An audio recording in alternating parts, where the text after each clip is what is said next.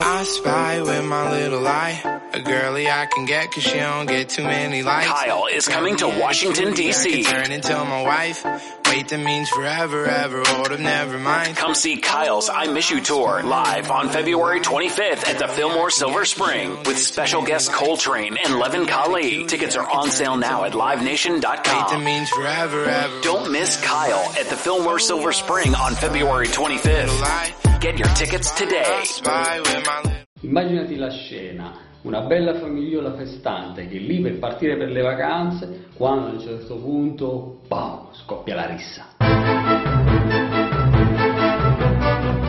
Probabilmente è capitato anche a te di trovarti in situazioni in cui eri partito con tutti i buoni propositi di mantenere la calma, di fare un'esperienza carina con i tuoi figli e a un certo punto succede qualcosa, qualcuno parla in un modo sbagliato e boom, scoppia una bomba di tensione emotiva. Si inizia a litigare, si inizia a bisticciare, si porta il muso per giorni interi e si crea un clima di tensione all'interno delle nostre famiglie. Che poi io dico, questa tensione a chi serve? Tranquillo, anche noi psicologi nelle nostre famiglie abbiamo i nostri problemi, perché è proprio il vivere all'interno del contesto domestico che di per sé non è facile, non è sempre rose e fiori e a parte ciò che passa di patinato in televisione, la realtà è molto diversa. La realtà è che siamo tutti quanti sulla stessa barca e che a volte qualcuno ce le ha un po' girate. Può essere un figlio adolescente, può essere un bambino, può essere un genitore che ha avuto un problema sul lavoro,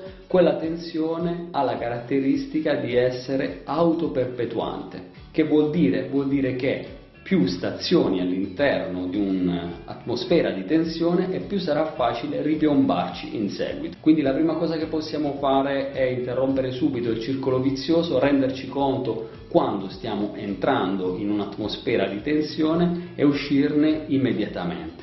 Ora tu sicuramente hai i tuoi sistemi all'interno della tua famiglia, vigono delle regole piuttosto che altre, lascia qui i tuoi commenti e aiuta anche gli altri a capire che cosa si può fare per evitare la tensione all'interno della famiglia e per superarla velocemente. Io qui oggi voglio darti tre suggerimenti per ridurre il livello di tensione all'interno della nostra famiglia. Primo, sii chiaro sulle tue emozioni. Quante volte torni dal lavoro che ti senti un po' nervoso, piuttosto che triste, piuttosto che stanco, piuttosto che demotivato? Dillo, provalo a esplicitare senza prendertela con nessuno. E dici ragazzi, io oggi, scusatemi tanto, ma ce le ho un po' girate. Quindi per cortesia lasciatemi in pace. Questo semplice escamotage ti darà la possibilità di evitare di prendertela con i tuoi figli, con tua moglie, con tuo marito, esplicitando e mettendoti la maglietta, attenzione, warning, gli altri potranno saperlo e evitare di avvicinarsi troppo a te quando ringhi. 2.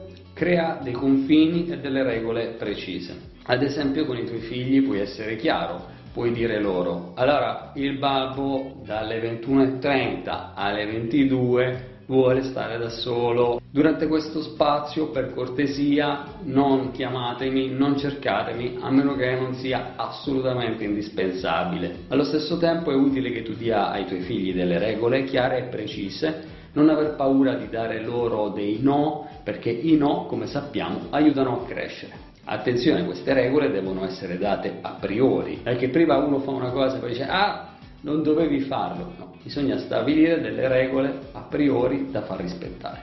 Terzo, relativizza e aspettati un po' meno. Siamo tutti esseri umani e ognuno di noi non è perfetto e molto spesso chiediamo all'altro quello che non siamo in grado di dare noi. Così cerca di aspettarti un po' di meno e cerca di contestualizzare quello che sta avvenendo. Se ad esempio tuo figlio ha 14-15 anni è anche fisiologico e abbastanza normale che ti faccia vedere un po' i sorci verdi, nel senso che a quell'età i ragazzi fanno un po' di, di cose che non sempre trovano consenso dei genitori, mettono un po' a dura prova la tua pazienza di genitore, ma rientra tutto all'interno della normalità. quindi non etichettare lui o lei come sgarbato, come anormale, ma cerca di tener conto anche dell'età, del contesto situazionale in cui avvengono determinate cose. Così come ad esempio in alcuni casi non dovrebbe accadere, ma accade, in momenti di tensione si dicono delle cose un po' cattive, delle cose spiacevoli, non assolutizzarle, ricordati sempre che sono dette in un momento di tensione. Ricordati la frase di Madre Teresa che dice i genitori devono essere affidabili e non perfetti, i figli devono essere felici e non farci felici. Ciao, buona vita! How many steps do you take before you have foot pain? Hi, it's Jonathan Cotton with the Good Feet store, and the truth is, the battle between our feet and the concrete or asphalt usually winds up with our feet losing.